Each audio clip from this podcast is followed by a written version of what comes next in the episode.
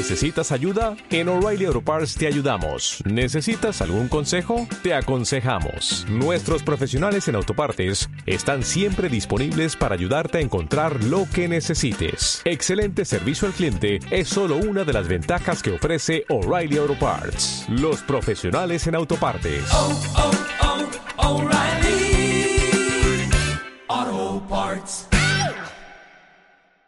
Knocking on my door, they tell me it's time to go on. Last check in the mirror to see if anything's wrong. The writing's up on the wall,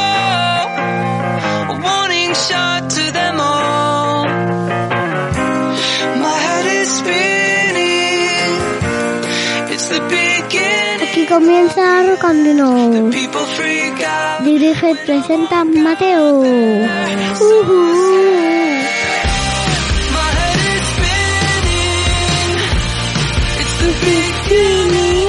Hola, soy Mateo, estamos aquí con Manuela, eh, que en este programa está, está muy parlachina y con Alberto. Hola. ¿Qué pasa, Mateo? No puedes empezar troleando el programa, Manu. ¿Cómo es tu versión de esta canción de Wizard? Está claro que a pesar de... Social, social. A pesar del bilingüismo, se ve que, bueno, que las generaciones pasan y el inglés pasa más rápido que nosotros. Bueno, amigos, ¿qué tal? ¿Cómo estáis? ¿Qué tal en esta mañana de domingo? Muy bien. Hasta hemos paseado por los Estamos en nuestro... chivos chivones. Sí, sí, sí. Ahora viene Manu con los chivos chivones. Tenemos entrevista con los hermanos Cubero, que son unos de los grandes ídolos musicales. Vamos a sortear qué es y cómo hacer mi primer fanzine de Javier García Herrero. Fanzine, bueno, como cada uno lo diga, en este magazine fancinero, porque nosotros somos bastante fancineros, ¿eh? Oye, el otro día estaba por ahí y de repente tengo una aplicación que se llama Radar COVID. ¿Sabéis lo que es una app? Sí, ya lo dijiste el otro día. ¿Qué es una Pepe? Pues una app, una app, una aplicación que te dice... Pepe. Sí. Una app. La app de Pepe. Y, y te dice si hay gente con COVID alrededor. ¿Queréis que lo compruebe ahora mismo? Mirad, la tengo aquí. Dice... La gente no lo sabe, la audiencia no lo sabe, pero Mateo, la semana que viene, ¿qué pasa? Pues que me confinan porque mi profe ha dado positivo. ¿Y qué pone en mi radar COVID? Eh. Sin, sin contactos de riesgo. Ahí es lo que tienen las apps, que hay veces que sí y hay veces que no. Bienvenidos a Rocandino.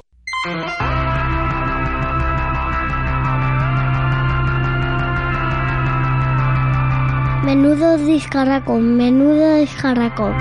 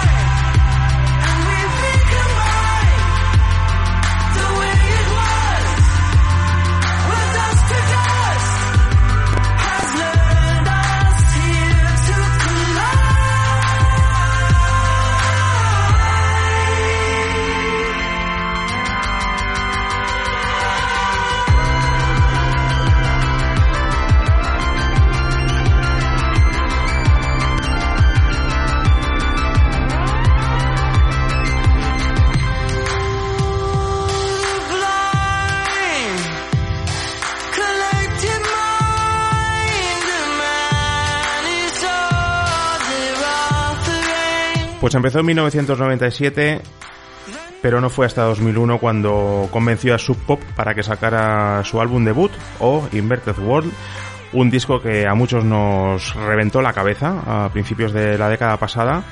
Y mm, cada vez que James Mercer, que es el cerebro de The Shins, saca cosas, nos sentimos un poquito más felices. Y es el que hemos querido que sea disco de la semana en Rock Andino, en este programa. Un programa que tiene ya a su especialista literaria esperando.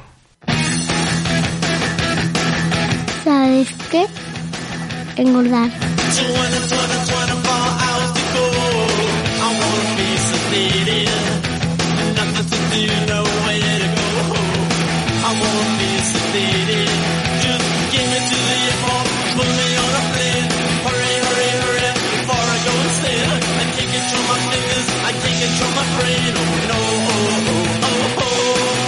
Y sobre los riffs de los Ramones aparece ya en la mañana de domingo Manuela, muy buenas. Hola, buenas. Traes tu recomendación de la editorial Calandraca. Los tres chivos chivones. que es un texto de Bata a partir de la versión de Olaya González. Los tres chivos chivones subieron a la montaña. ¿A qué montaña? Pues a la que están y baja. Y el chivo chivón pequeño tenía una barba pequeña, unos cuernos muy pequeños. El chivo chivón mediano tenía una barba muy mediana y unos cuernos medianos. El chivo chivón grande tenía una barba grande y unos cuernos grandes y retorcidos. Tenían como la idea de ir a una zona en concreto a comer hierba que estuviera rica, pero de repente se encuentran a quién. A un ogro terrible, era muy feo. ¿Qué es un ogro? ¿Un ogro? Sí, Eso que está bien aquí. sí, ahí aparece dibujado, pero ¿qué es un ogro? ¿Qué puede ser un ogro? Una persona gigante. Persona gigantesca, ¿no? Por ejemplo... Y, de- malvada. Ah, ma- vale, vale, vale. Ese matiz es importante. y no quería que nadie cruzase el puente. Porque estaba confinada las, los chivos o qué? No. Primero viene el chivo chivón pequeño. A intentar cruzar, ¿verdad? Con la, sí, con la barba pequeña y los cuernos pequeños. Igual que antes. ¿no? Haciendo poco ruido con sus patas. Patín, patín, patín. Pero luego ¿Qué- le ve, ¿no? Aunque haga poco ruido y le pilla, ¿no? ¿O cómo va? ¿Quién hace patín, patín, patín en mi puente? Soy el chivo chivón pequeño. Te voy a comer. Espera el chivo chivón mediano que está más gordo. Y ya no podemos contar el final. Yo sé que tú tienes ganas, Manu. Que sí que les van a escuchar. Eso. No, no, no, no, no, no podemos contar el final. Hay mucha gente que le apetece comprar este libro de Calandraca o ir a la biblioteca por él y ver qué es lo que pasa. Además es un libro especial, es un libro de fácil lectura porque está particularmente pensado para que todo el mundo lo pueda leer. O sea, incluso personas con, con autismo y con otros trastornos generalizados del desarrollo van a poder leer este libro. Así Ay, que no lo contemos, no lo contemos porque a lo mejor rompemos el sueño de muchos niños. Manu, muchísimas gracias. ¿Te quedas al sorteo? Mm, ¿Ya es el sorteo? Sí, te quedas. Vale, sí. Pero cuando se pase el sorteo, me voy.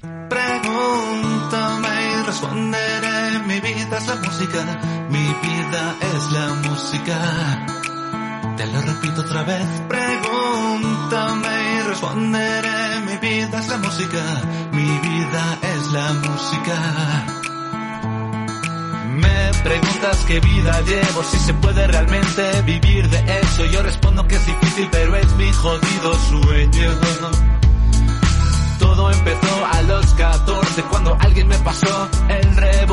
Aquel disco me hablaba a través de los altavoces. Pues aquí tenemos una vez más a Osidoni contándonos su vida en un disco nuevo que ha salido ya a la venta y que por supuesto recomendamos porque Sidoni nos mola. Y es lo que nos va a servir como fondo para hacer el sorteo. Sabéis que durante este mes de septiembre, durante el pasado mes de septiembre, sorteábamos el libro ¿Qué es y cómo hacer mi primer fanzine? de Javier García Herrero. Nos lo facilitan las amigas de la editorial Banda Aparte. Es un fanzine, o sea, es un libro, perdón, que mola mucho, ¿no, Mateo? ¿Qué has, qué has descubierto tú por ahí? A ver, cuéntanos. Pues el. Pues he descubierto el gato bus. Abre el gato bus. ¿Cómo es el gatobús? ¿Y habías visto tú el gatobús antes en algún lado? Sí, sí que lo había visto en una peli. Eh, mi mejor vecino es Totoro o algo así. Y mientras tanto, vamos preparando el sorteo. Tenemos aquí una taza de radio muy pequeña. ¿Quién va a ser la mano inocente de vosotros dos? ¿Qué es eso? Pues el que mete la mano y saca un papelito. Yo. Yo. Vamos a dejar la mano. Tenemos en una taza oficial de Radio Muy Pequeña las papeletas de las personas que han contestado durante el mes de septiembre a la pregunta ¿qué es lo más aburrido que te ha pasado este verano? Tenemos aquí a los participantes y Manu va a ser quien meta la mano y vaya a sacar a ese participante. Antes, queremos decir que arrancamos ya el concurso de octubre y que cualquier persona que nos responda a la siguiente pregunta en cualquiera de nuestras redes sociales puede participar en el sorteo de una taza oficial de Radio Muy Pequeña. La pregunta es ¿Por qué escucháis Rock Andino? ¿Por qué tú que nos estás escuchando desde Evox, desde Spotify, desde Facebook, desde donde sea, escuchas Rock Andino? Contéstanos en cualquiera de las redes sociales y participas en el sorteo de una taza como esta, ¿eh? Mira, mira. Esto es loza buena, esto no es de lo que lo metes en el microondas y se raja por dentro. Y aquí dentro tenemos las papeletas. Manuela procede a hacer el sorteo. Manuela mete la mano, Coge va a sacar una. un papelito y Mateo nos va a leer quién es el agraciado, o sea, el ganador o ganadora. Citizen Beat. Pues ya tenemos ganador del libro.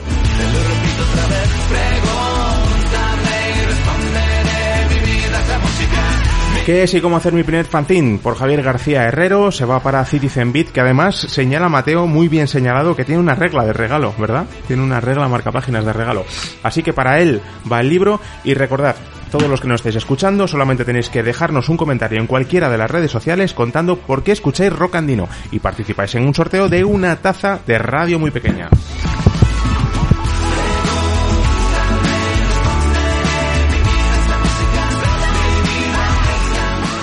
El dinosaurio de la semana. Vamos al lío, Mateo. Entramos ahí sin, sin música y sin nada, porque queremos que nos hables del dinosaurio de la semana. Adelante. El Coelophysis era un dinosaurio terópodo como todos los tero- como todos los terópodos era un dinosaurio que se alimentaba de carne, principalmente de otros animales vivos o muertos. Tenía un cuello flexible que le ayudaba a alcanzar y agarrar a sus presas.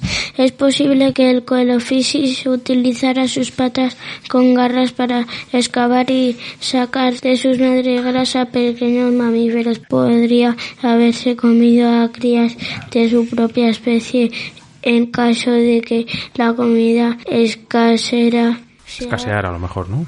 Porque si ya la Escaseara. comida es casera en el Triásico, vamos, ni en los Álamos Food Premium. Se han encontrado restos fosilizados en Arizona y Nuevo Me- México en los Estados, U- en los Estados, Unidos. Sí, sí, son dos estados de los Estados Unidos. Y este es el momento glorioso en el que Manu, que es la colaboradora de Mateo, que es la especialista en el mundo de la literatura, es el momento en el que la pillamos y le decimos, Manu, ¿qué ha contado Mateo? No tengo ni idea. ¿Lo sabías que pasa también en el colegio?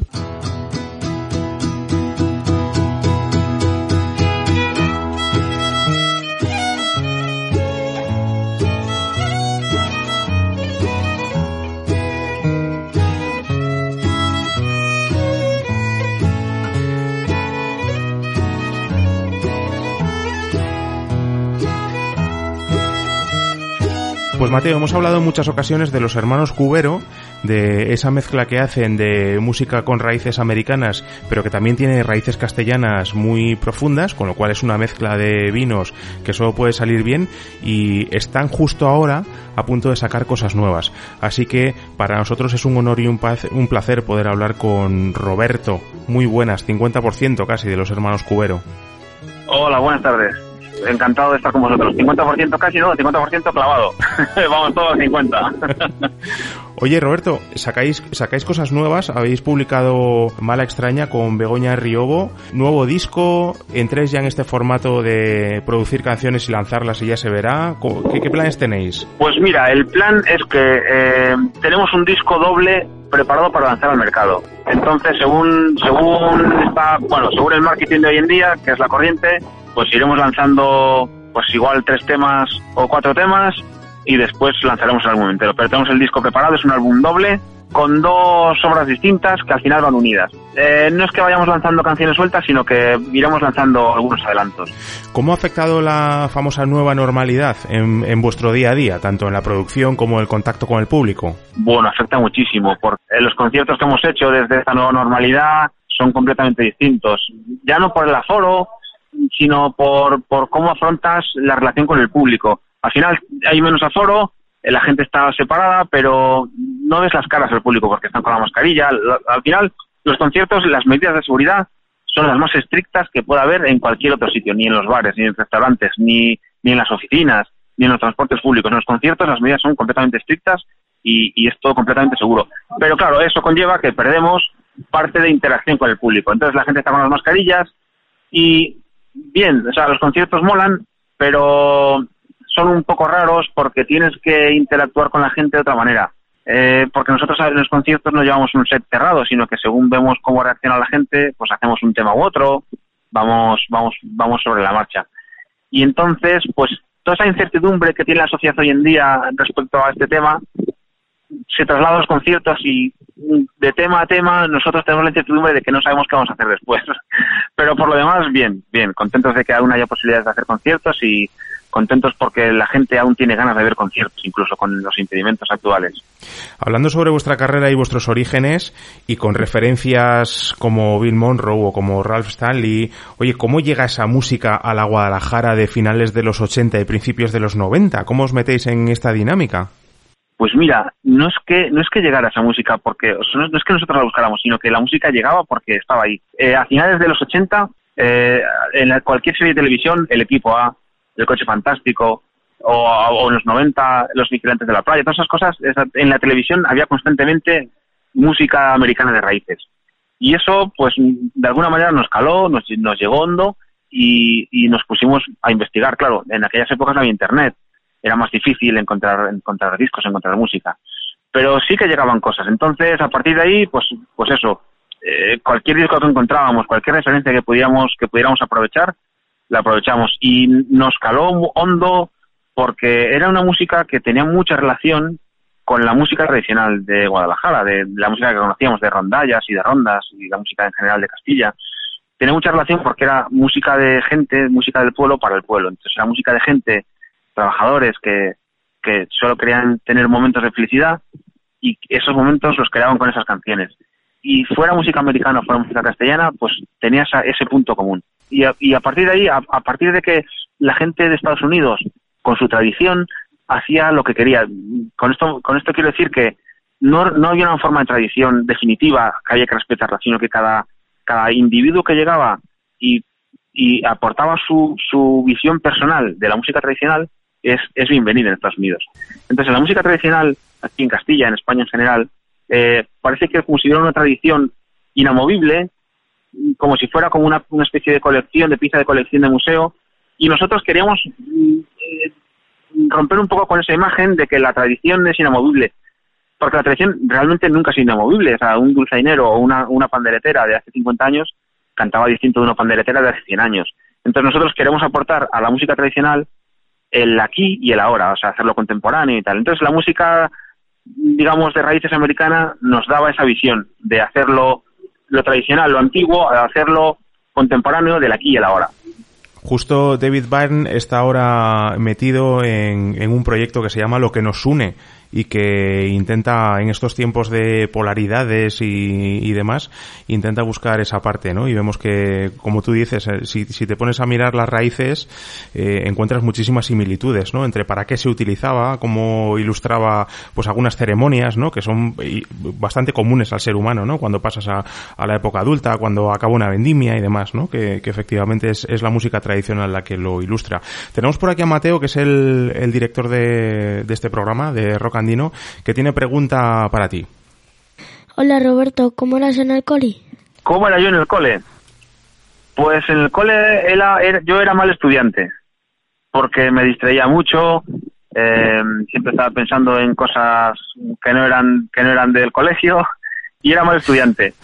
Pero creo que al final eso me ha ayudado a tener una visión más flexible de lo que es la vida y al final esa visión pues te lleva a una vertiente artística que creo que me gusta tenerla. ¿Eras ya rockero? ¿Ibas ya con, con pintis al cole? No, al colegio no, tan, tan pequeño no, o sea, igual igual al instituto sí, pero tan, tan pequeño al colegio no. Pero sí que sí que tenía una visión crítica de lo que eran las cosas. Yo siempre lo digo, yo estoy en un colegio marista y si soy ateo es gracias a que me eduqué en un colegio religioso. Entonces eso eso se aplica no solo a la religión sino a cualquier aspecto de la vida cotidiana. Oye, Roberto, eh, para un montón de niños tenemos público de, de, todas las edades, ¿vale? Pero tenemos bastante público infantil que sueña, que, que les apetece dedicarse al mundo de la música. ¿Qué, ¿Qué, les diríais? ¿Cómo es para vosotros el mundo de, de, la música? ¿Qué significa para vosotros? ¿Se puede vivir de eso? ¿Tiene eh, más sabores o sin sabores?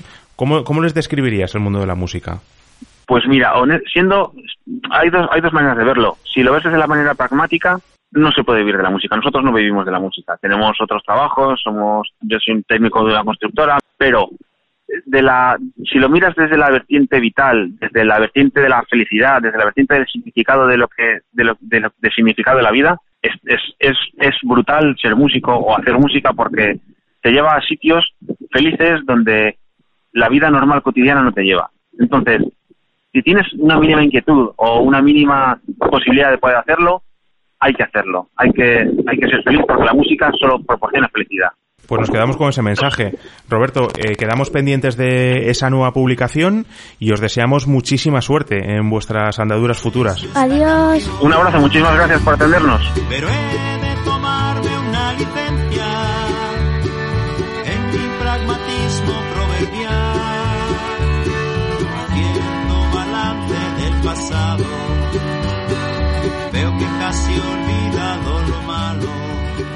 Estás escuchando Rocanino. Momento Pink Floyd con el abuelo Miguel. Buenos días chicos, vamos a la generación Pink Floyd y esta semana os voy a hablar de una banda, es una banda de rock de Estados Unidos que se formó en 1978 en Los Ángeles y fue formada por el teclista David Page y el batería Pocardo. Ha vendido más de 40 millones de discos. El grupo tuvo seis premios Grammy, en el grupo en la edición 25 de 1983 con el álbum Toto 4, que incluye canciones como África, Rosana. El grupo fue contratado por Michael Jackson y Quincy Jones para tocar la producción más vendida de la historia, Thriller. Se dice que el nombre de la banda se lo pusieron por el perro de una película El Mago de Oz, aunque cada uno del grupo dice una cosa distinta. El grupo aún sigue en activo. Y yo quería esta semana escuchar una canción que se llama Hold the Line. Es del primer álbum Toto de 1978, que fue compuesta por David Page y cantada por Bobby Kimball. Es una canción que tiene 112 millones de visualizaciones. O sea que muy mala no me parece que sea. Creo que es un gran grupo y espero que os gusten. Vale chicos, venga.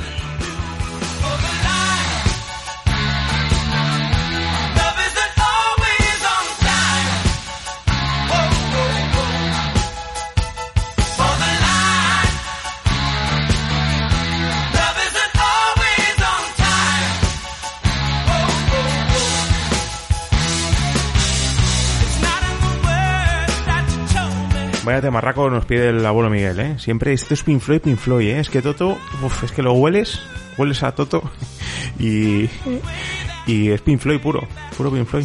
Oye, ¿qué vas a hacer tú durante este confinamiento, durante esta semana? Aprender a conducir. vehículos, vehículos motorizados.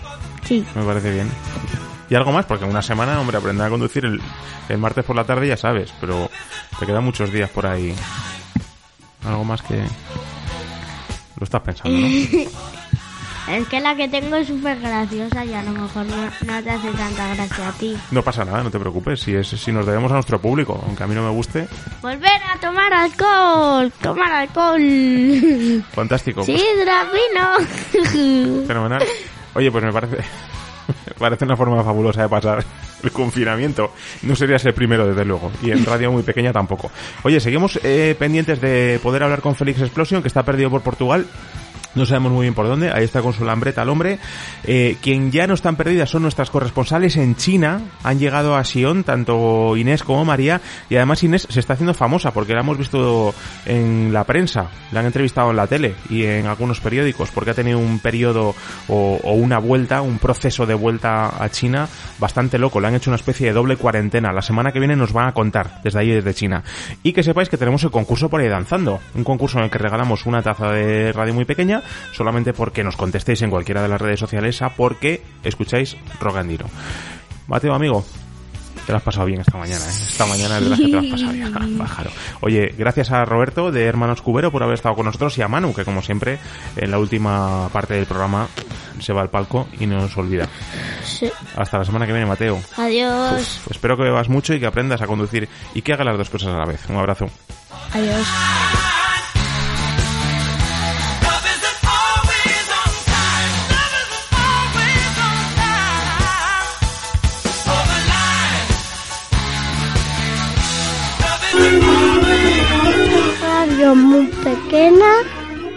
Punto com.